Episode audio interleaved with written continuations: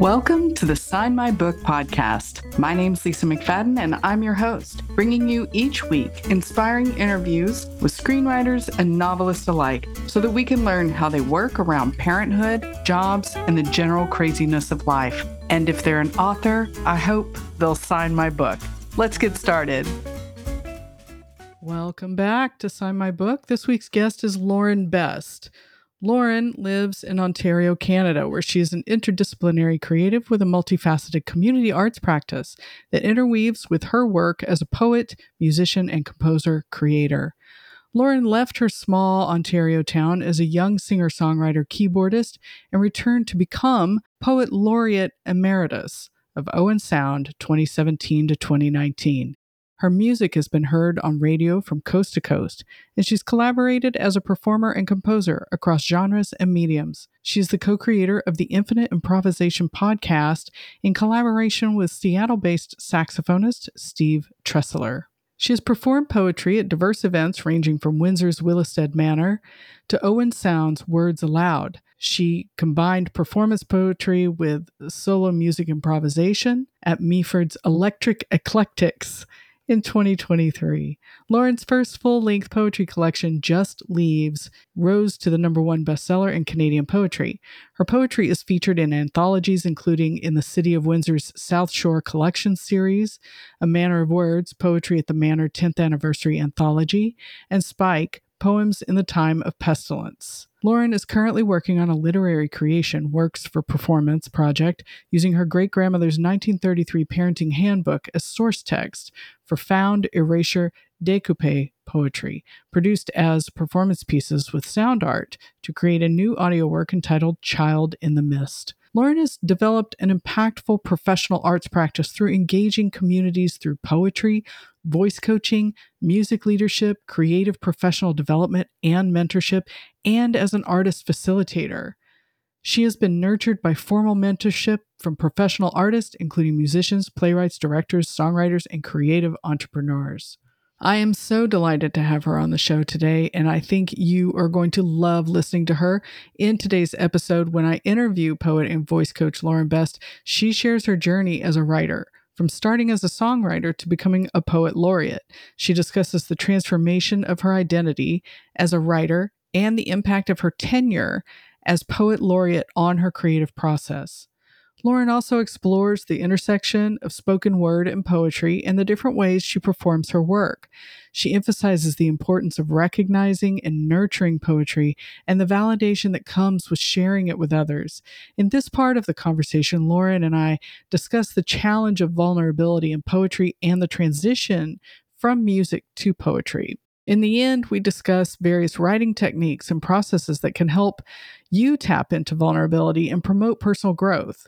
We also explore the power of timed writing, the role of journaling and reflection and healing, and the importance of designing a creative process.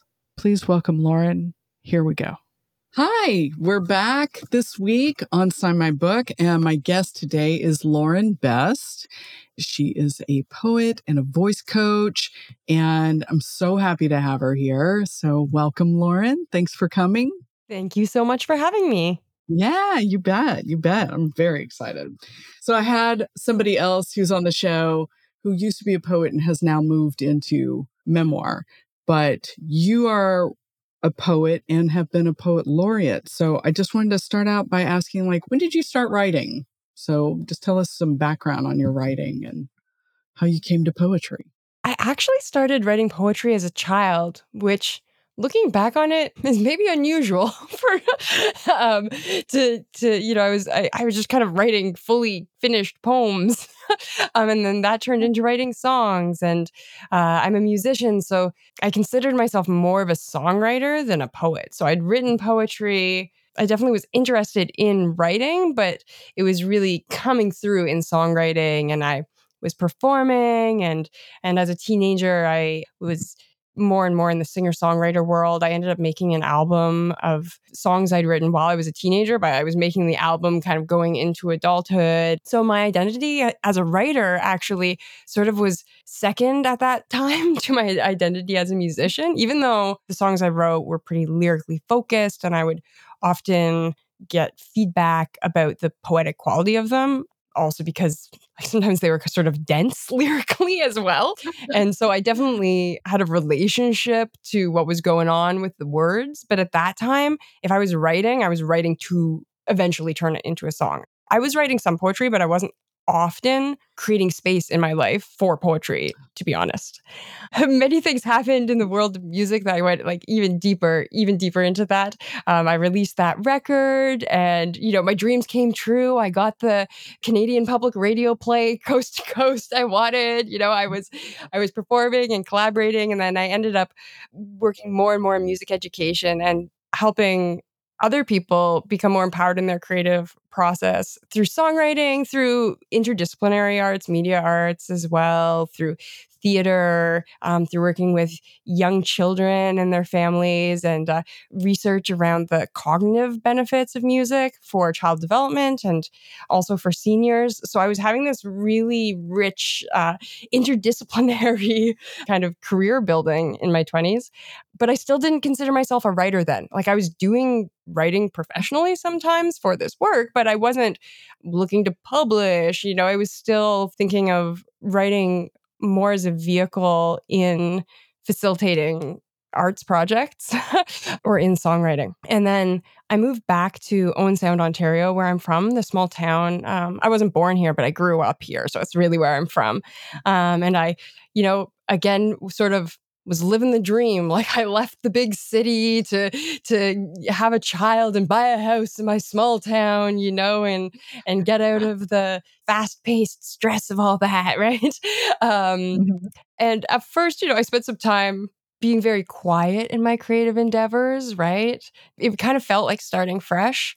But of course, you know, you can't you can take you can take me out of out of the environment of the city of collaborators that I had become accustomed to, but you can't take the creativity out of my system. I just I had to keep stirring the pot.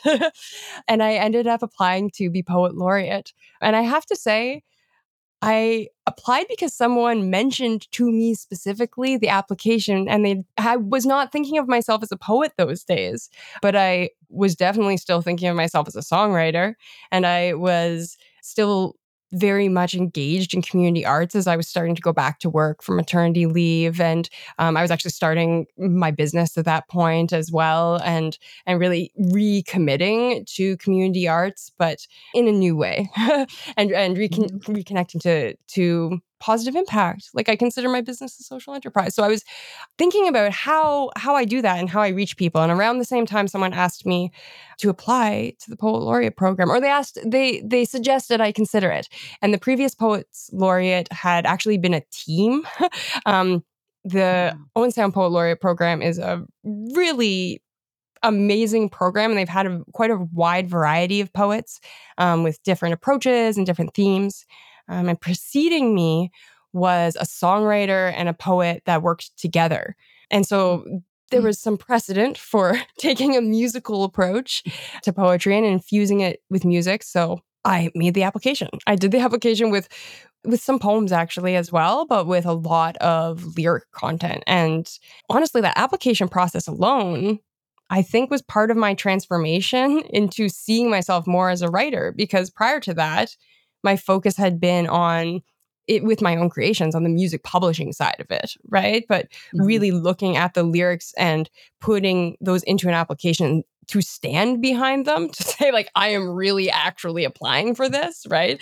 And mm-hmm. not only my own work in the application because that's part of it, but also the proposal for how I wanted to use poetry in the community for positive change. The focus of the tenure was on children which is part of the reason it fits so well because I had been doing lots of work with classroom visits, both with music and with other art forms. And so I'd I'd done work with language arts um, and with community impact with different kind of creative projects with that, and with working with young children and like so so birth to age five um, doing family music and using music for development, including language development. So I was really, really steeped in all that. And so having the opportunity to make an application and say, okay, this is where I'm coming from.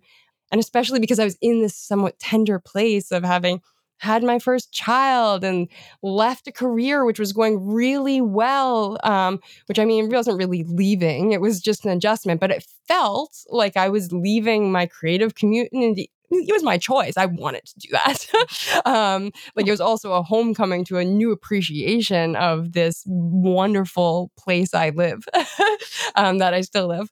But it was a tender time as well, right? Of what felt like a bit of a rebirth and reinvention. In the process of even just like making that application, it was a bit of a, a vision casting of of how mm-hmm poetry could be used and could be an instrument in the community.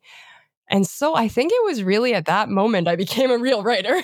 it sounds like you have been all along. You just found a way to incorporate it mm-hmm. as part of your work, right? It's part of your vision. Mm-hmm. Whereas mm-hmm. that actually sounds like um, an easier way, right? Because sometimes we set out to be a writer and it puts so much pressure on that work. But you mm-hmm. looking at the end result of like, I'm putting all these things and I'm saying these things and I'm teaching these things to support the community. That's a different weight on it, right? You can see that, right? Yeah, it's kind of like I was thinking the other day. I hate to work out. I don't want to go to the gym, but I used to like really having, when I was younger, really physical jobs because you just work out while you're at the job. As long as I'm mm. occupied mm. and the end result was for something else, it was helpful.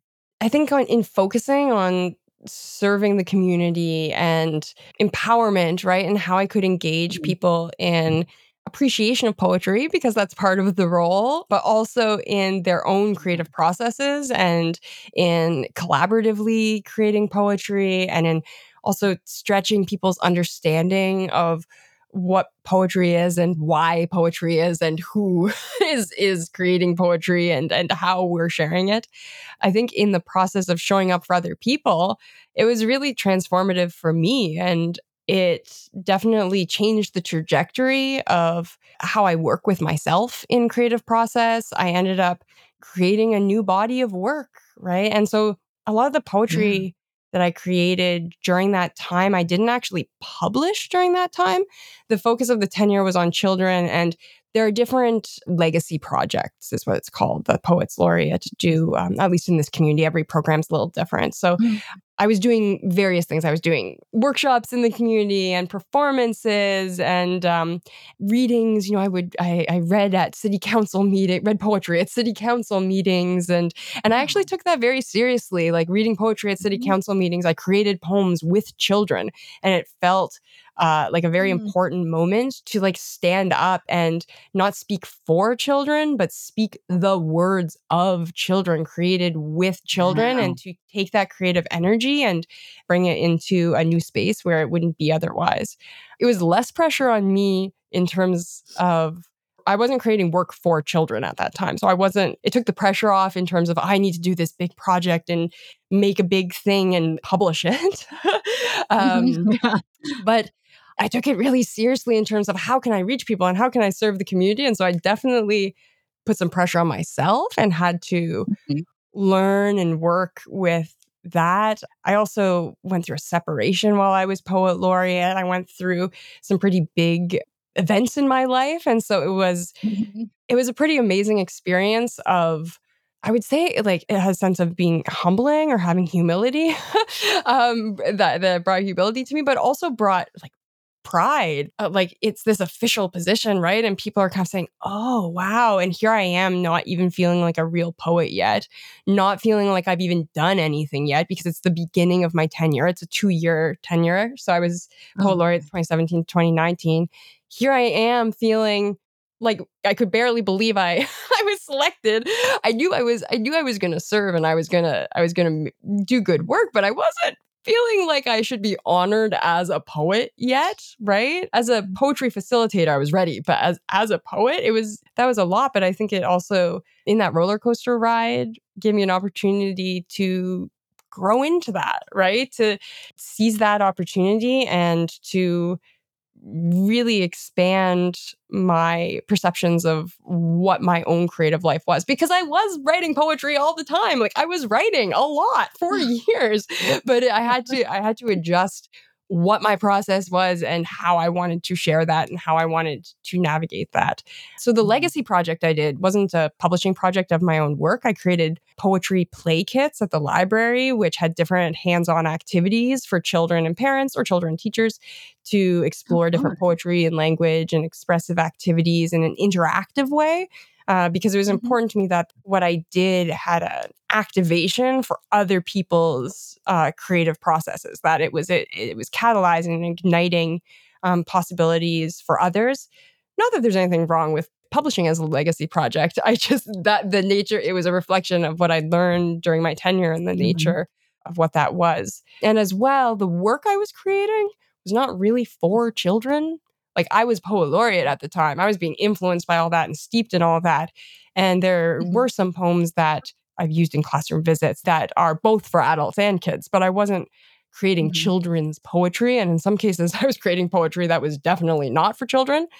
That was all really meaningful, but I was also navigating like how much of this is part of my tenure so I was performing some of those poems and sharing those, but they weren't necessarily part of the tenure for children to be included in that legacy project. It's kind of like I'm listening to you and what you're saying, and it was almost kind of like you came to this point. People are just like kind of, you know, you're kind of flowing along with just like writing and working, using your writing to help the community then somebody suggests that you apply for poet laureate which thank you i had no idea how somebody that was one of my questions today it was like does someone just arrive and go hello lauren you're the poet laureate like i had no idea it was like an application process i don't know anything about it.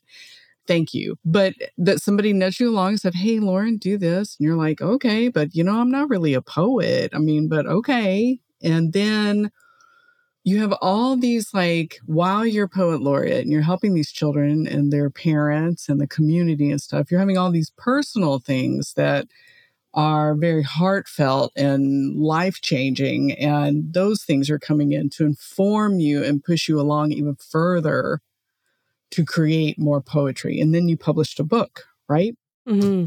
the book is poems that were largely created during my tenure and i I actually mm. finished the manuscript for the book five years before I actually published the book.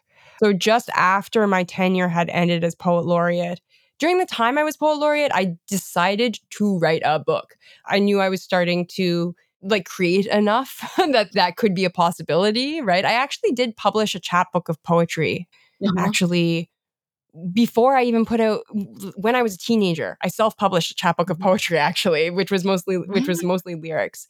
Some lyrics of some songs that never got recorded. So I actually did have a self-publishing moment and I sold it while I was gigging and um, it, it's sold out now all those years later.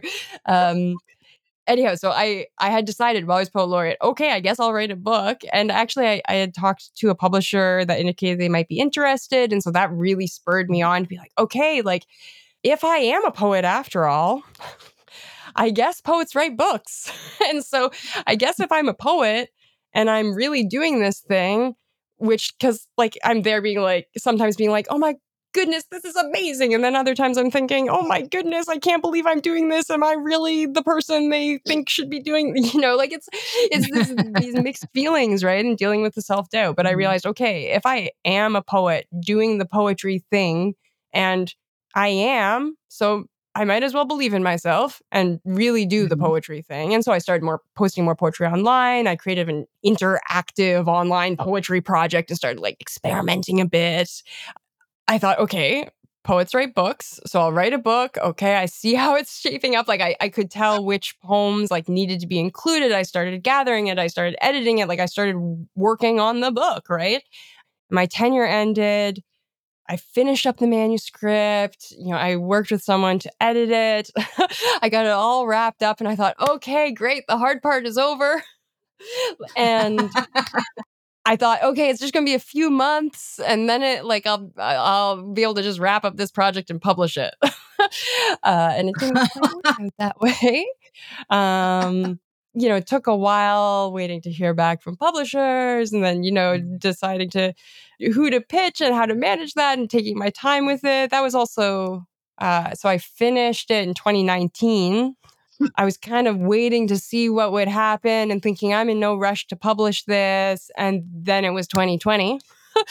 and I took my business online and you know went on a whole business journey around how I was coaching and teaching and facilitating and I also had a baby and got engaged and like like many things happened you know Yeah. and so I have to admit I was at a point where I thought like where it actually felt like I had failed to publish the book just because I hadn't published the book yet I think also like some of that is just silly drama I created with myself, but some of it is also Yeah. starting to think on a longer t- time horizon. Like think of projects Mhm. taking longer. Think like I'm not a writer trying to bang out a writing project this year. Like I'm a writer for the next decade. I'm a writer for the rest of my life, actually, you know? Mhm. And I already knew it wasn't just about this book that I would publish multiple books. And I knew I was committed to that. And I was, I, you know, I was working on other projects and we're and pitching other poetry projects and and you know working on those on those creative gardens or or or, or you know Yeah, growing those yeah. creative babies or however however we want to put it. But I thought, wow, okay, like I have this book. it's it, it doesn't count until it's out. Like I need to share it with people. And I mean, that was also Mhm. because I I had luckily gotten f- feedback from people, and I thought like this is selfish of me to not publish it. Like I can give up and like have whiny pants about that. I think I've taken too long, but I can also just keep going and then I will publish it as I intended and that is that is the important part. So anyhow, I decided to self-publish by choice because I wanted to be able to have control. Not just control, but have options, right? I wanted to be able to actually there there was a specific thing I realized. You know, I was thinking, do I do I pitch some more publishers? Do I like how do what do I do here? How do I navigate this to get this book out? And I realized in this feeling of like have I waited too long? What mm, what's going on here? Like how do I how do I finish this? How do I get it out? That it was important to just get it out sooner. and so part of the reason I mm-hmm. chose self-publishing is because I wanted to be able to get it out more quickly. Having having waited some time, right? I didn't want to spend more time talking to publishers and pitching. I thought I have the skills to get this out, and so I'll do it. And I did it. That is so fantastic. Can you tell us Mhm. the name of it again? yeah, so my book is called Just Leaves. So you self-published, hmm but do you sell it only like through your website or are you selling it on other platforms or It's everywhere you'd buy books. So you can you can Oh, buy it from the major online retailers that have many international stores. And you can also order it in at your local independent bookstore. And you can also contact me directly and uh, you can buy it from me directly. You can buy digital from me directly as well. I recorded an audiobook version of it uh, where awesome? I read the poems and it's available all over. It's pretty amazing to know that this book that a year ago, because I put it out last summer, and a year ago it wasn't out yet. A year ago it actually had a different title. a year ago I was still worried about my like when I say I had oh I knew I had the skills to get it out. What I meant was I knew I could persist until I learned the skills to get it out, you know, and I knew I could Sure, yeah. collaborators. I knew I could Yeah. persist until I got it out. So it's it's pretty amazing to think that a year ago I was still wishing and hoping and working and looking at that vision. And now it's amazing to think that people far away from me have that book on their nightstand and that people you know have had the audiobook in their ears. And it's uh it was definitely worth it. It's amazing how much we can do in just a year. Like, I love that looking back and going, oh my God, you know, it was just an idea a year ago. And here it is, Mhm. full manuscript, or it's published, or yeah, you're uh, you're signing books or you're listening to your audiobook. It- That's so amazing. How exciting. Mhm. Yeah. So I Mhm. did not have this question, but I asked this to somebody else. Poetry, and because also you're a musician, Mm-hmm. like you were saying, when you were a teenager and you published your poems as a book, even though they were lyrics, the difference that I was told by the other person between spoken word and poetry is because spoken word it needs to be spoken like a lyric and it usually has like a Mm. rhythm or music or something going with it rather poetry you can pick up the same off of the page the same feeling Mhm. off of the page but spoken word doesn't really read exactly the same and so i was curious if you do you participate in spoken word or you're just like no it's poetry it's singing it's Yeah, no, I would I would consider myself a spoken word poet and spoken word performer. However, Mhm. I would not consider myself a slam poet or a slam performer. So there are poetry Uh-huh. slams, which are competitive, and there Mhm. are often certain styles or conventions, or it's it's sort of like a Mhm. genre, right? And I see. I'm not yeah I'm not a slam poet in if we consider it to be a genre, like loosely Mhm. speaking. and even within spoken word, there may be folks who are more steeped in the spoken word tradition Mhm. Who I don't know if they would consider me spoken word in the same way I consider myself to be Mm-hmm. spoken word because spoken word is also sort of traditions or genres within it and there's also audio poetry and sound poetry and and intermedia Mm. poetry and and there is performance poetry but there's also other forms of poetry that are audio or performance based that are more conceptual and I do a bunch of those things so some of the poems in my book nice. are page poems. They started as page poems. They feel like Mhm. a page poem. They look like a page poem. and in some cases, actually, the way they appear is part of the poem. Um, and so some of Mhm. those poems I do perform sometimes. There's the audiobook version of it. And then sometimes I perform the poems in a different way. Sometimes I perform with improvised music. Sometimes I perform an improvised text setting with the music. So, like, I'm improvising how I'm performing the words as well as improvising the music. And then sometimes I'm more or less reading the words, like I'm performing them or doing a bit of a straight read, but there's music with it as well. And I've been experimenting with different formats. So I've performed poetry with band improvising along with it as a Mhm. collaboration. Oh, wow. I've performed poetry where I'm getting into extended vocal techniques, which is basically like sounds with your mouth and and singing and using instruments, and it's it's a different, more experimental style of Mhm. performance. Um, Yeah. I've also performed poetry where I'm more or less doing accompaniment with music than reading like from my book at the same time. And so some of the poems that are in my book did start as spoken word as opposed to page poems. So sometimes I write something and it feels like like spoken word. I hear it as spoken word.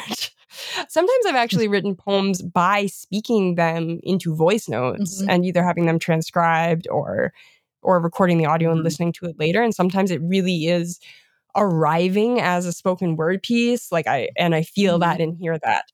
There's a poem in my book that I performed a fair bit as poet laureate and performed it as a spoken word piece and it was really living as that and like had a had a clear performance as that but then when i was editing that poem for the book i was looking at how can i take the performance of it and Mhm. translate that to the page the best i can so sometimes i'm using line breaks not only for the same reasons I would use them in a page poem, but I, am sometimes Mhm. using line breaks in the structure of the poem to suggest aspects of the performance to try to bring Mhm. those together a bit more.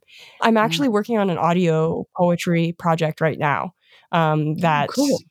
not page poetry. That that the final Mm-hmm. project is an audio piece. Oh, wow. You'll have to let me know because I'm very fascinated with it. Lately, I find myself doing a lot of it, um, you know, more with a percussive sort of rhythm to the words, but they'll read rhythmically on the page, but I feel like I have to say them out loud. And just like what Mm. you were saying is like have, you know, like notes, I notes or whatever, like transcribe it down. But That's the type of writing that I find comes to me very, very fast, like Mhm. white hot lightning. And I have to sit down and write it immediately. There are other things like, you know, fiction writing and stuff like that, where I know other people get that kind of like rush to do it. But for some reason, I don't know, because of the way it's abbreviated and it's fast and it's just like Mhm. moving, I just sit down. I'm like, okay, I have to write this out right now or it's gone. and then I don't know. I'm always like, I don't play an instrument. I'm not a musician. I don't know what this is. I don't know what to do with this.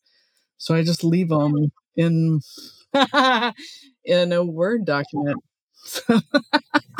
like what, what you're saying is really resonant in terms of the experience of these somewhat intrusive spoken word pieces. and I think when I was trying to write songs, I was often writing, not always in the style of spoken word, sometimes in other styles, but I Mhm. I think I sort of I make it sound like I was writing all these songs all the time, but I think the reality was I was often writing poetry. I knew I was writing poetry. I just didn't think of that as being one of the outputs I was looking for. So I didn't think, "Oh, I wrote this poem. I'll clean it up and share it." I thought, "Oh, okay, that's nice. Maybe I'll write a song tomorrow." You know, like it wasn't it wasn't on the table as as something to share at that time. right. I think this idea of writing poetry and that is necessary to recognize the poetry Mhm. um, like it can burble up but you have to recognize what it is you know and in, in haiku writing like they call it the way of haiku Mm. it's not just an art form or a process it's a, a way of being and it's i think sometimes poems come even if you don't create space but if you Mhm. don't capture them or I think they're poems or or if you don't if you don't somehow hold that space for them then Mhm. they'll be gone again you Yeah. know and yeah. and i've noticed in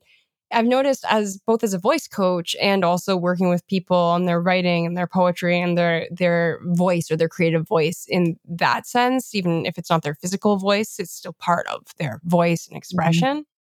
That often, you know, we need a little nudge or or a little help to recognize that it's there, that we already have this bubbling up from us or have this capacity, or maybe just have a, a feeling or a nudge or calling to nurture. But I, I Mhm. think it, I think both in in expression in in other ways and and in the writing part that there's a recognition there to sort of unlock the potential because because otherwise it's it's sort of laying flat we need to fluff it up Yeah. definitely, definitely. Um, it was kind of, I guess, validating when all of this Mm. started coming back up again because it was confirmation to me that moving back into more of a fully creative space after living in a very corporate structured environment for so long Mm. and I've spent the last couple of years out of the pandemic trying to get back into the creative space that I was very familiar with when I was younger. When that started surfacing, I was like, wow, I haven't, nothing like that. I haven't taken any of it seriously anyway, not for like 20 years. So Mm. I loved it. But then now I'm like, I need to speak to more poets. I need to know what this is. I don't know Mm. what this is, what to do with it. Mm. I'm just walking around my house. Like, I was like, okay, maybe I'm Mm. it's not rap. so I don't know what I'm doing. I wanted to ask you, what do you love most about poetry? And you've kind of said it. Mm.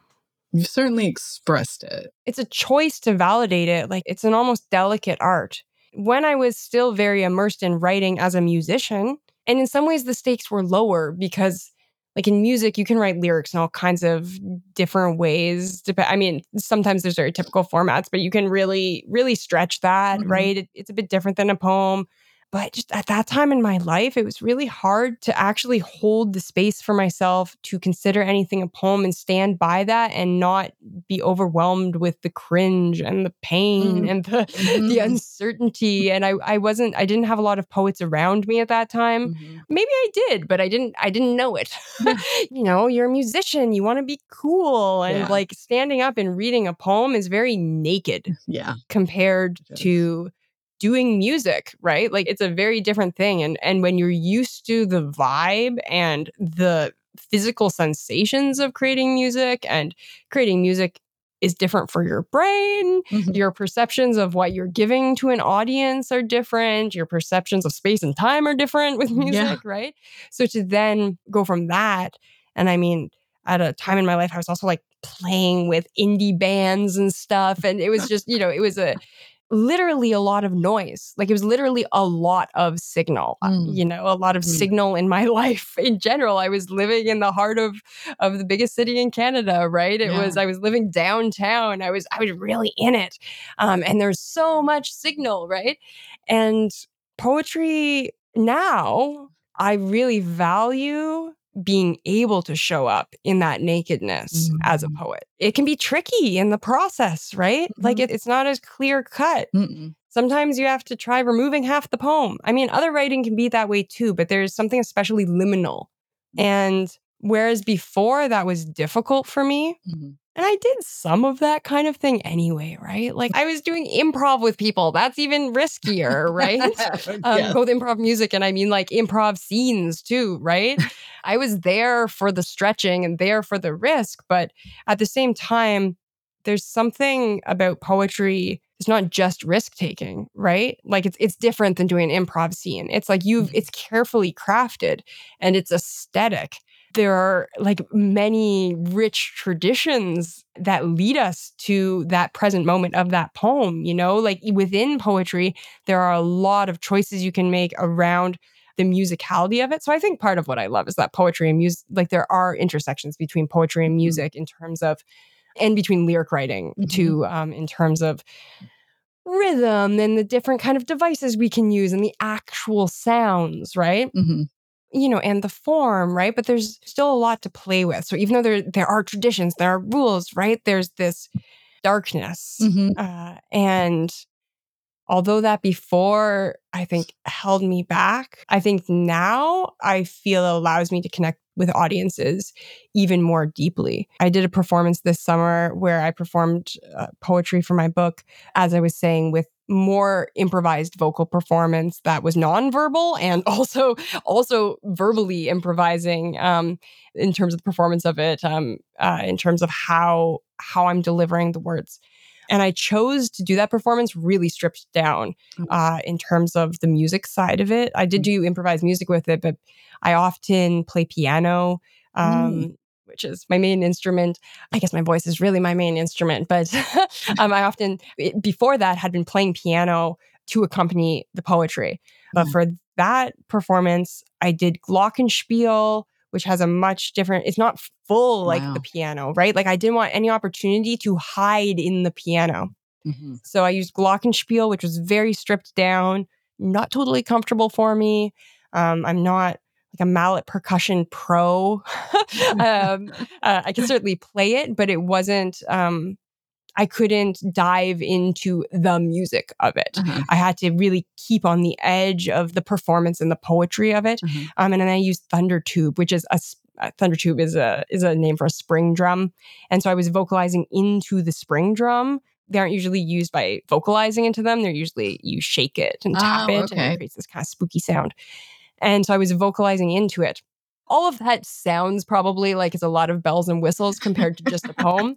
But compared to playing piano, those were sort of stripped down choices. Mhm. And what I noticed is that setting up the performance that way with more stripped down instrumentation, but also more um, primal instrumentation, right? Like um, a piano is a very engineered instrument, right? Mallets are much more direct Mhm. sounding and literally direct, and um, same with with vocalizing, which is which is a very primal thing. I f- I know this may, may seem like, well, what does this have to do with loving poetry? But because I was improvising those things, like that was a real choice because I knew showing up on that stage Mhm.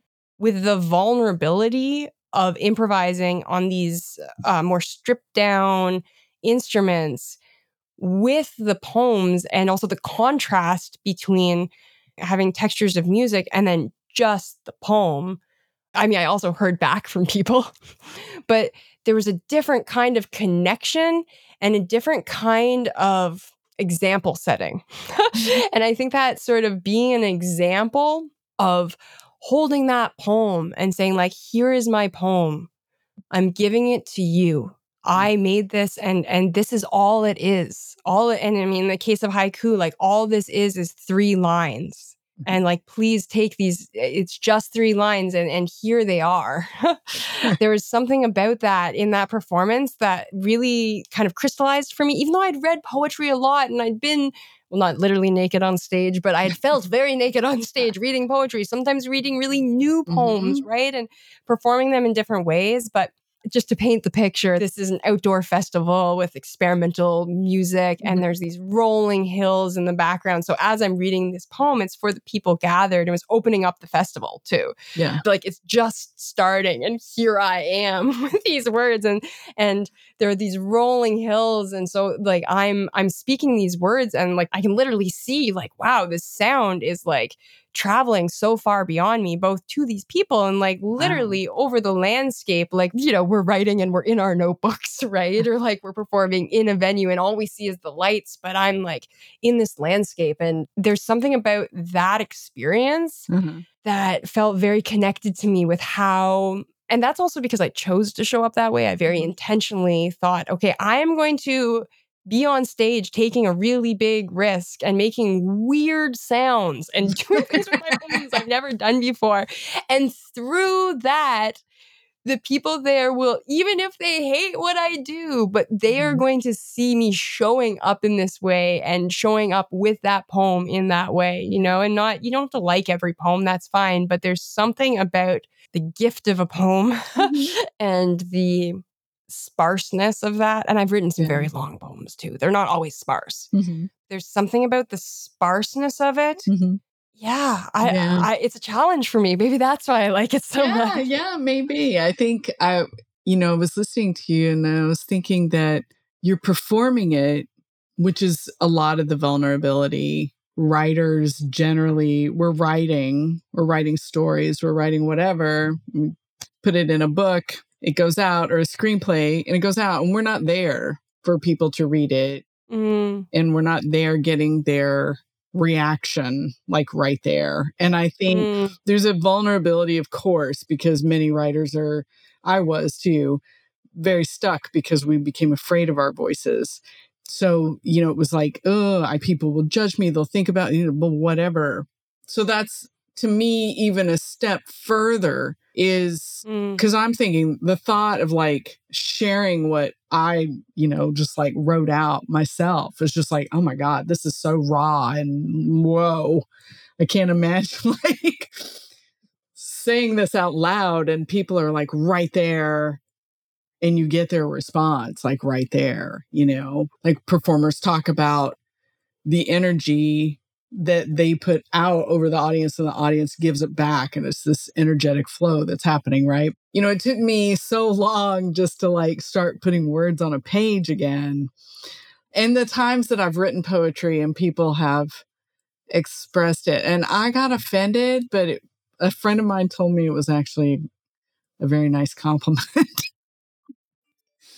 Because uh, you mentioned haiku I was in a writing classes many years ago and I was like, oh, haiku is so, this is dumb. Like, what kind of assignment is this? Like, I was so just like, I and I hope I'm not offending because I don't actually think that. But at the time, I was just like so perturbed with this instructor and everything. And I was like, this is, why aren't we writing stories? Why aren't we writing books? Blah, blah, blah. And so I went home and I just, I couldn't think of anything. And so I just wrote what I saw. And I wrote seven verses of this haiku. And it was just all about the things in my apartment and how I don't have time to clean any of it up. And I took it back and we had to read them out loud, which I didn't know I was going to do at the museum, the art museum. And so I stood there and I read it out loud. And she was just like, sitting there like this, staring at me. I know listeners, you can't see me, but she's just staring at me. And then she was like, Oh, that is so irreverent. and I was like, Oh. and somebody I know was like, Oh my God, I would die to be called irreverent. That's amazing. Like, is it? She just told me I'm offensive. But Mm. yeah, and then I was like, oh, that's pretty interesting because like I wasn't like you know, this is probably something towards creative process, but I wasn't like trying to write haiku. I was just like, oh, this is dumb. Whatever. Okay. And it's like when you surrender to it, that's when it just kind of seems like it comes through really Mm. easily, more easily. I think surrender has something to do with it, right? Mhm. that there's a releasing of expectations almost. I may have made it sound like, oh, this is a gift. Like, I really want you to like it. It can be tricky. Like, sometimes we want feedback because we're working on our craft, and sometimes that feedback can land or not land. Yeah. And sometimes it's useful later, or sometimes we see the compliment in it later, or Yeah. sometimes I've gotten compliments that are compliments and they are true in some ways Mm. but there's something like between the lines or implicit Mhm. in it that just sticks with me and bugs me and like it's not that it was untrue or unkind like it was a nice compliment but that it still like made me realize things and Yeah. like like and really actually like impacted the direction I took because I realized that maybe even though it was true and it was kind it wasn't the type of compliment I'm looking to get in the future right Right. But Yeah. with some of this, I think because I came from a background of so many different kinds of performance, like both as a singer songwriter and going through just, you know, like rough performances as a singer songwriter where you don't get appreciated, right? Where people, where you're just not in the venue that is giving you that kind of audience Mhm. feedback that you want. Mhm. I mean, also, I've had amazing performance experiences where you really do feel that exchange of energy idea Mhm. and everything in between, like supporting other people in recording or live, um, or you know, I'm playing with bands and singing with experimental improvising choirs and like doing theater and lots of different things where what I got out of it was different. And sometimes that means feedback from the audience, and sometimes that means not feeling connection with the audience. And times also where people let me know something connected with them, Mhm. but I wouldn't have felt or noticed that at the time. I wasn't vibing from what was going on in the audience, but yet I'm told afterwards that things have happened and I don't even know. So I think this balance, right, in performance. I mean, there's times where I just post something and like a, a poem or I email it to someone and it's still scary Yeah. like I, you know, I've still had to build up that muscle. But in performance, there's something about the potential of reaching people and connecting with people, Mhm. Even in a non-linear way, even if they hate it, but that Mhm. stirs something in them, right? Like even if it, it it's in in a way that is not necessarily how I intended it, right? Mhm. Um, because I don't know what people are going to do with it, right? Like I don't know if it's going to be that it's reflective for them or it's inspiring them in their own vulnerability and how they share, how they perform, or whether it's something for them to kick against, or whether it's emotional, whether it's really conceptual, Mhm. right? So there's this idea of like I'll show up with intention I have built sometimes around like like that performance where where I had a lot of intentionality around wanting to show up with a particular kind of vulnerability in Mhm. order to well, in order to almost create a situation where I can almost channel and almost be in a different state myself, that we can get some magic happening. We'll put it that way. um, but also just to be an example of standing up in that. So there is this intention and this drive behind it, and it's so it, that makes it where it's worth it to take the risk. It's worth mm-hmm. it to overcome fears or doubts. Like it makes this greater purpose, but at the same time, there's a separating myself or not attaching myself to the result in terms of expecting a certain kind of feedback or requiring a certain kind of Mhm. feedback or or or needing that you know Yeah, that makes a lot of sense. So, what would you say to anyone who's like struggling with it? Because I know that you talk about like finishing creative projects and the creative process.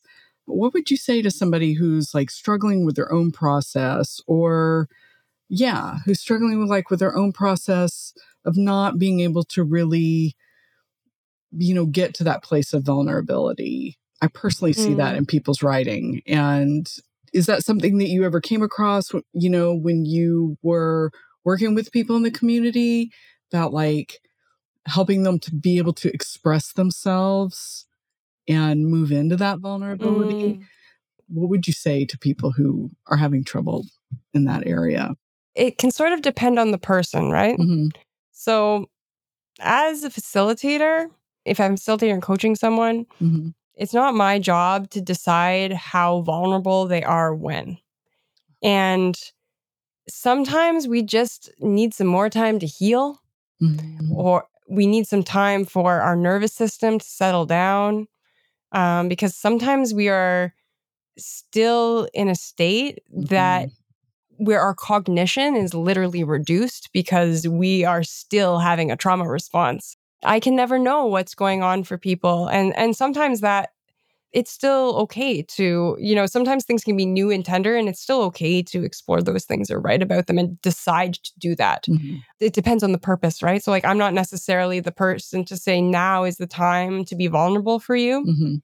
And I think sometimes it's about timing too, in terms of how we are vulnerable and when and how much time we allow ourselves, both for getting to a place where we are like the vulnerability can mean different things, right? So getting to a mm-hmm. place where we're ready yeah. to be vulnerable. So, you know, those poems I performed this summer, mm-hmm. I'd finished the manuscript five years ago. Like I'd mm. sat with those poems for a long time. I had had those moments of being scared to share them with people lots, right? So before yeah. I was in this state of presenting them in a new way and taking creative risks with them and publishing them, like I'd had a lot of time to sit with them, to also try them out in vulnerable moments, right? To even like work with them and editing them with some vulnerability. If people are thinking, oh, like I think I want to approach the vulnerability, but it's just not happening, you know. So assuming assuming the, that it's the right time and that they're allowing themselves time, there's lots of little fun tricks we can do. um, and as as a voice coach, I think using our actual voices mm-hmm. to explore different kinds of emotions or different kinds of characters mm-hmm. or different ways of expressing and being, you could totally vocalize. This doesn't necessarily mean singing in five different ways and then do some writing that is touching into five different parts of yourself that you don't usually look at because if you're vocalizing in ways that are not related to words that are touching into pre-verbal places that way you're mm-hmm. skipping the logic and and you're getting into things that are a little more primal like whining like talking in a whiny voice, oh. starting to moan and almost pretend to cry, which I would not recommend for everyone. Like, take care of yourself. But if you're wanting, that doesn't necessarily mean you're going to get into a crying state. But I'm mm-hmm. saying make cryy noises, you know? Mm-hmm. Um, and that actually allows us to access different parts of our voice, the thin edges of our vocal cords. It's also a part of our voice we don't really give ourselves permission to use generally, mm-hmm. except for in certain circumstances. Um, so I'm talking about things like, oh, wow. Like almost a creaky door, like things yeah. that probably most people don't want to hear. I'm sorry uh-huh. to your uh-huh. listeners if you wanted a warning for that. um, but like th- that's un- that is unusual. I would say most adults probably may have never given themselves permission to make those kinds of sounds unless they're perhaps like doing vocal work or somatic work or right. you know acting or something right mm-hmm. that could also be laughing it doesn't have to be tender mm-hmm. um, but another example is a really annoying voice the kind of voice that a kid uses to get what they want. It makes me uncomfortable to do that. Like I feel something just mm-hmm. doing that to you. I want to hide it. Like I don't want to write about that. Maybe I should. Like I do not want to do what I'm suggesting because that is actually vulnerable for me. Like That's it is fantastic. tough for me to feel demanding and annoying and it really triggers it quickly. Um but for some people that might be whispering. That might be like talking as if you're talking to a baby or talking as if you are talking baby talk. Or maybe that's whispering in a seductive way. Mm-hmm. Or maybe that's um like there are lots of examples right where we can touch into different parts of ourselves and it doesn't yeah. have to be the most vulnerable thing but this can get into places that we're not trying to get there through the words. Right. We're seeing what happens when we kind of shake things up mm-hmm. and mix things up in our in our minds and yeah. in our bodies and see what results. And there's I've heard other people give suggestions around this. Rick Rubin on his podcast was mm. recently talking about uh, he put it in his book about putting on a timer and punching a pillow for 5 minutes and then writing. Yeah. Um apparently again, that makes me uncomfortable. Like I do not want to punch a pillow for five minutes. So maybe I should do it. maybe that's maybe that's what I'm maybe that's my next challenge, what I'm what I'm ready to to jump into. Well, that's I mean, like you just like making these sounds, I know I started noticing like one, I don't, that's fine, you know, or the other one was just like, oh my God, please don't do that. like, and then I was Yeah, like, right. you're right? like, well, Yeah. maybe we should write about it. And I was like, oh my God, what is that? Like, why is that so irritating? Was the first the creaky door? I was just the whining. I was like, ah, oh God. Like Yeah. immediately just like, oh, now I'm gonna go punch the pillow. And then then we'll write. like, I don't know what would come from that, but wow, that's amazing. I've never thought of like you know, we Mm. use writing prompts because we're just like on the page, but never actually a vocal prompt like that that's touching into something Mm.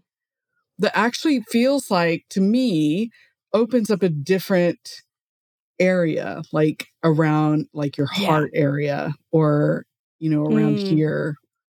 I mean, I know if we Mm. want to get super, you know, like woo woo about it, but all the different energy centers and the heart center, you know, maybe it's triggering one of the centers that's blocked, you know, who knows?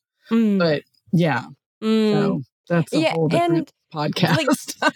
you could yeah you could do it with a movement prompt too like Mhm. so these were sort of i wouldn't call those musical vocalizations those Mhm. aren't necessarily tapping into the music side of ourselves you could Mhm. totally use music as a way in or movement as a way in like in, we think differently with movement so you Mhm. could use different kinds of instead of having a writing prompt Mhm. um, you could use different kinds of physical positions you can also go the other way and take words into physical positions Mhm. and then take physical positions back into back into writing right. um and I like I'm a, I'm a big believer I mean also just just going for a walk Mhm. um Yeah. but you could use music too and and I would think of music a little differently than other vocalization I mean but it's also before the verbal part of our brain. It's it's different. Music has so much structure and there's so much culturally with Mhm. music and like we each have so much in our own stories around music. It's not quite as simple as some vocal sounds Wow. um like because you know you could put on some music and write right? But you can also imagine music and write um and uh improvising vocal sounds is great improvising vocally in terms of actually producing something that is whatever you think music is Mhm.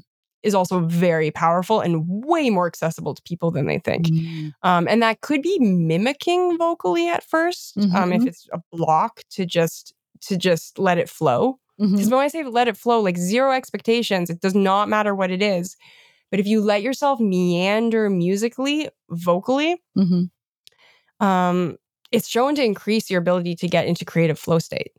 And so, like, we practice being able to associate into that. Mhm. Um, and actually, they've shown, because I was reading a study on this, I was very excited to find it, yeah. uh, that even imagining improvising vocally helps get you into that creative flow state. So even if you aren't using those things as as prompts per se, you can totally use Mhm. them as prompts, right? But even if you just without attaching anything to it, just do some vocal improvisation, that alone is going to help get the juices flowing, right? Uh-huh. It, it helps it helps get things firing, um, and that will help you get into creative flow. Because it kind of depends on like why are we why are we having a hard time being vulnerable? You Mhm. know, like is it an issue of not wanting to touch upon the things that we think that we don't like and we think other people don't like? Mhm. Often, like that's what it is, right? And so some of those like vocal prompts, we can we can like feel into that pretty quickly Mhm. um, and and sort of follow the cringe a bit, Yeah. right? I think following the cringe, you know, you can you don't have to show it to anyone, right? But you can follow it a bit. Mhm. Um, but also like we can we can do some of that like setting that up before as well with how we Mhm. are like using the the um, parts of our brain that let us guide someone Mhm. to guide ourselves in a creative process, right? Where we know we can touch upon those things, right? And where we Mhm. set up our mindset and really investigate um, like, is it actually a threat to me to be vulnerable in this way? Or do I just still feel that way Mhm. f- from my childhood or from my assumptions or from how I've been trained or from my experiences? You know, Yeah. is there something that that's holding me back that I can that I can kind of pre work on, right? Mhm. Through things like things like mindset, but also through designing creative processes, designing different we could call them prompts, right? But different kinds mm-hmm. of creative limitations that that are going to help get us there. Um, then like the vocal sounds are more of a in the moment thing, right? So you yeah. might have done that kind of prep stuff or not. Mm-hmm. Um, but you can kind of just get there in the moment with some vocal sounds or some music. Um, and and then once we're there, right? Is it is the issue touching upon that which we which you were finding we were yeah. both finding the vocal sounds yeah. we're doing like we just like that like quick access right mm-hmm. um but but sometimes it's a like it's it's so sometimes it's about that but sometimes it is about getting into the creative flow state right so mm-hmm. that we mm-hmm. can just spend time there so that we can just spend yeah. time with it without it feeling tight and blocked so even without doing because for some people doing those kinds of sensitive um sounds is going to actually make them stiffen and make them mm-hmm. pull away. And it may be too much too fast, mm-hmm. right? Yeah. Um, that might not work for everyone. And so mm-hmm. for some people, letting putting themselves like through vocal improvisation, through mm-hmm. going for a walk, through through other things, um, put them in a state where they are more able to get into creative flow through just practicing creative mm-hmm. flow, right? So like you're better yeah. able to get into that. And so then instead of a prompt that shakes you up, which I like those, right? Yeah. But at there's times in my life where I would not have responded well to that. And instead we want to get into a safe creative flow that we are familiar with. And from there, touch on those things that might be more sensitive to us. Yeah. Um, I think there can be some like investigating, right? Mm-hmm. Like um and and for me personally purpose is a big thing because like i can be vulnerable all day long alone and mm-hmm. i can i could do that in a way that is kind to myself and perhaps caring but i can also just like poke and dig and cause myself to suffer uh-huh. I mean, I say all day long, but I-, I, can do that for quite a while. If, you know, if left undisturbed, I can just like keep stewing. And that doesn't necessarily result in creative output, right? So if I have a, a larger purpose to the vulnerability of this may be uncomfortable, mm-hmm. but I know that I am in this discomfort for a reason mm-hmm. because one day this is going to be contributing to my body of work. And whether it is actually this one piece of writing or whether it's what that leads to. And I trust that I'm creating that body of work for a reason. Mm-hmm. So I trust that this process is contributing to that body of work, which is ultimately helping other people. And I mean, there's also a lot of like, and through that it selfishly helps me like i feel better through helping other people um, and so like it is in some ways yeah. about me first but at the same time like it's also a recognition that mm-hmm the impacts and ripple effects are far beyond what I control can control. As much as I would like to control and know every little piece of impact and please give me all your feedback. Like like the whole point is to ripple way beyond myself. And um as like I I, I think there's a balance, right? Between mm-hmm keeping it closely tied to our desires and mm-hmm. our calling and our pleasure and our challenge and our our strengthening and like to be in that personal journey to to to take care of ourselves and to relate to ourselves as creatives while also remembering that it's not really about us or else we wouldn't have to do it right? Like we would we could we could just write and burn it every time you yeah. know because it's not really about us. Right. Yeah yeah, exactly. I think part of that energy flow is we create something, we send it out into the world. And it's not necessarily about, you know, getting caught up in like reviews and what people think about you creating that work. It's how that person reacts to that work and what they create as a reaction based on their reaction from that work. So even if it's like, you know what I'm mm-hmm. saying? So it is like Going mm-hmm. back earlier when you were saying, here's this poem and I have it, I'm going to give it to you. And that's mm. what it mm. And it just moves mm. on. So, where you're mm. saying like there's and audio prompts and stuff like that, your work can actually do that for somebody else. And I should also mention on the kind of the flip side of it mm-hmm. is that like there's a there there's a lot of different ways to be vulnerable, right? Mhm. Being vulnerable doesn't necessarily mean every painful thing Oh yeah, we no. bring out in our work or every painful thing we bring out in our um like how we share in in settings like this, right? Right. Um and so there there are definitely things that have hugely impacted me, especially grief where Mhm. like I needed time away from grief to be able to bring grief into my work. Like it took time Yeah. um to to bring it into the work. But what I wish I had known s- sooner and I mean it's not that I it's not that I didn't I didn't know it, but um I like I wouldn't necessarily even write for myself about those things partially because I felt I want to write things that I can actually bring into my professional work. And I don't want to do that. So I'm just not going to write about these things at all. Like I wouldn't use it as a way, as a form of um of, of like release or things like that. Like the Mhm. idea of people writing just to release, like maybe Mhm. sometimes I'm in a mood for that, but a lot of times I've Right. found that very difficult because it feels tied to connecting with others, to professional things. And it almost feels like something I'm not um like trying to well I, trying to use the artist part of my brain when i'm still in the surviving part of my brain right um, and it's felt like a tension so Mhm. what i wish i had known earlier um, is that there are like scientifically shown benefits to writing several times on the same vulnerable topic and Mhm. by vulnerable what i mean is something that is difficult for you um, and Mhm. so I, I learned this um, from Huberman Lab. He mentioned this protocol, and I y'all can look it up because I don't remember exact the the exact formula. I think it was I think it was twenty minute sessions, either three days in a row or once a week for three weeks. It wasn't a lot. It wasn't like daily Uh-huh. for a month or anything. It was I think.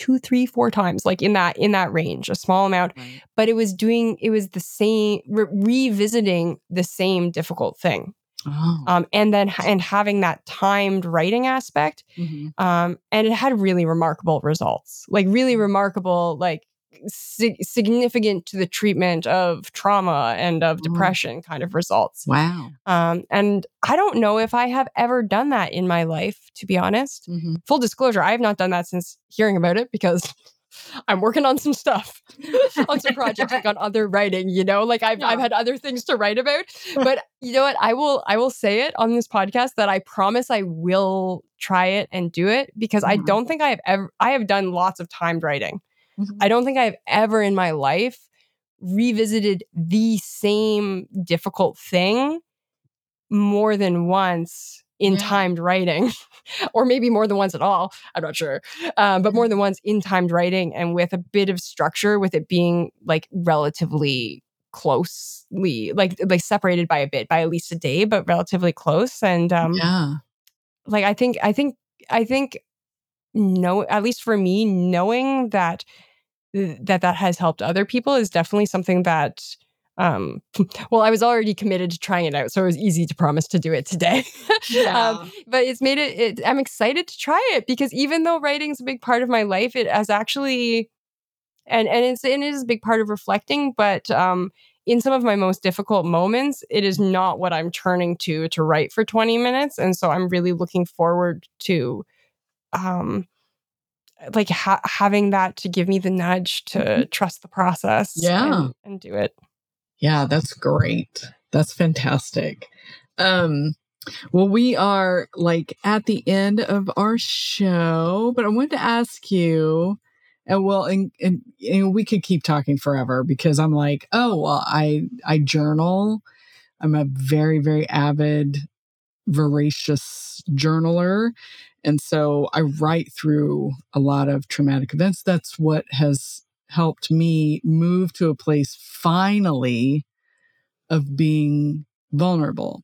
And so, yeah, I do understand that. And it Mm. does work. It's very helpful, especially with traumatic experiences, so that you begin to see it objectively and it no longer is attached to you um you know like emotionally you still you you have like wisdom Mm. over it you can see it from an objective position and it's easier to write about like because you can see the whole picture Mm. Like it helps you take accountability and it helps you preserve yourself. Because if you were a victim in any way or anything like that, you're able to stand back and go, oh, okay, it wasn't my fault.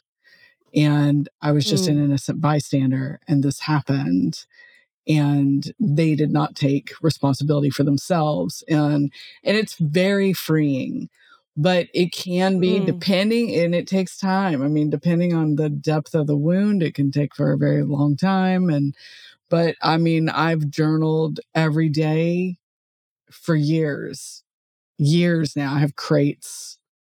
I have a few boxes of journals but it does. Mm. um i did not do the timed aspect but um mm. so that's interesting. I kind of am like, oh, should I put that in there? Should I try mm. that? Because I do Pomodoro. Have you tried the revisiting? Like, have you tried the revisiting, like circling back to the same thing? Um, I have not. And so that's where I'm like, oh, that could be interesting because I have noticed like if mm-hmm. I'll flip back through a journal and read some things, I'm like, you know, it's like um touching a bruise that's still bruised like you're like, oh, it's a bruise and it's kind of fading. Mm. But then it's still there because you accidentally touch it. It's like, oh, you know. So those are some things that's a great idea mm. is to go back and revisit those mm. because I haven't worked through them mm. completely.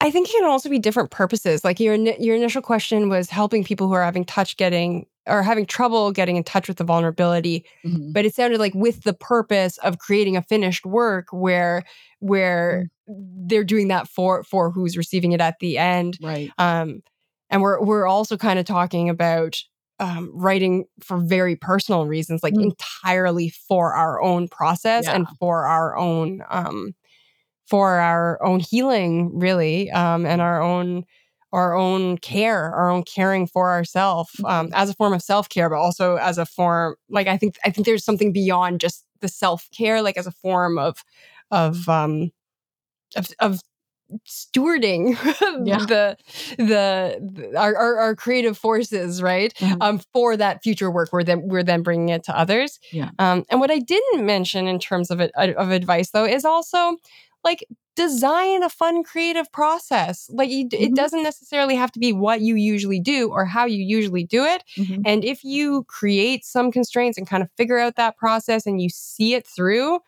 you'll probably come up against some vulnerability on the yeah. way. If you're paying attention, like it's like you can design something that's fun and like that you think is going to be very approachable for you. and it can still uh like or or that's just new to you right? And uh-huh. like in the process um things emerge. As i mentioned i'm working on a big audio uh, poetry project. I know yeah. we're wrapping up so i'll yeah. I'll the the brief version of it is that it's my i'm taking my great grandmother's 1933 parenting handbook that she wrote while she was studying sociology and working as an educator and missionary in india so my great grandmother wrote this parenting handbook.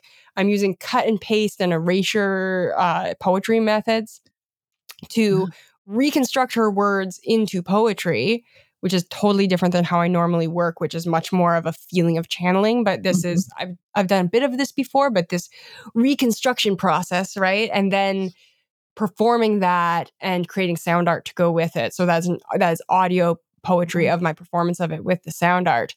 And even just the research process of that like I, i'd i'd i'd applied for funding for this so i'd really like i'd pitched the whole creative process of how i would do this and like i'd put a lot of more I mean, I, have pit, I've pitched projects before, but mm-hmm. I I tend to do things more emergently. This I really was like, this is what it looks like. So it's it's you know you'd think a very safe container, but holy moly even in the, even in the research of it things come out that you don't even know you know so i think paying attention mm.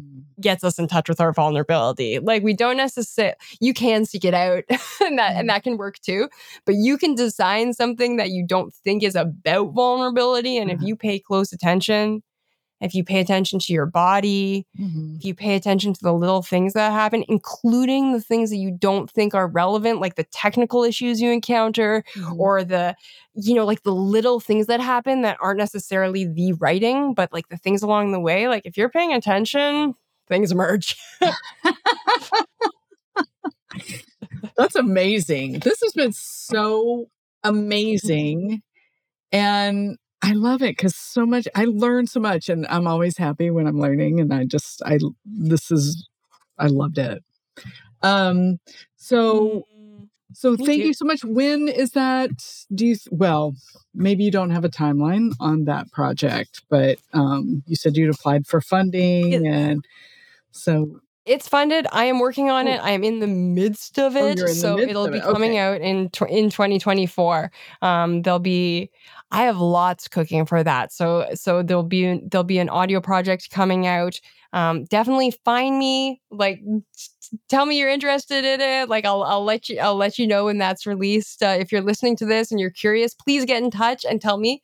Um, but then I'll I'll be evolving that with some other iterations too. I'm looking into doing some spatial installation and kind of taking it into even other directions. So I'm I'm excited to see what 2024 brings. I don't want to give you an exact date, but uh I'll definitely be there'll definitely be some big reveals in 2024. this is exciting. This is so exciting. And I just have to tell you, Mm. like, you are so inspiring. Just, you just have such a great energy and just such an inspiring person. And thank you so much for coming and being on my show and everything you eh, like you just enlightened me to so much. So i'm so excited to try out these Mm. different styles and like of of creative processes and and my own poetry like maybe happening. So this is so great and i can't wait to see like your this installation that's coming out that'd be amazing but um everything that you're working on this year i can't wait this is so great thank you Mm. again for being here and um i hope you'll come back Thank you.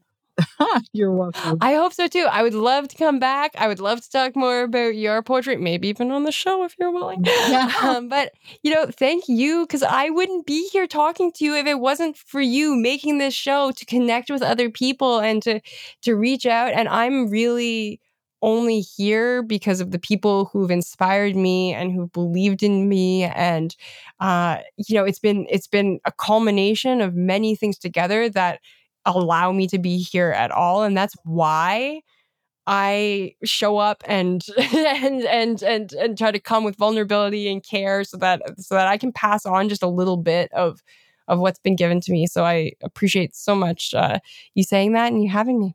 Absolutely. Absolutely. Definitely enlightened everyone. So thank you so much. Thank you. Thank you for listening to this episode of Sign My Book. If you're a fan of the show, simply hit that follow button to subscribe and never miss an episode. Then head over to Instagram and follow us there at Sign My Book. Till next week, keep writing.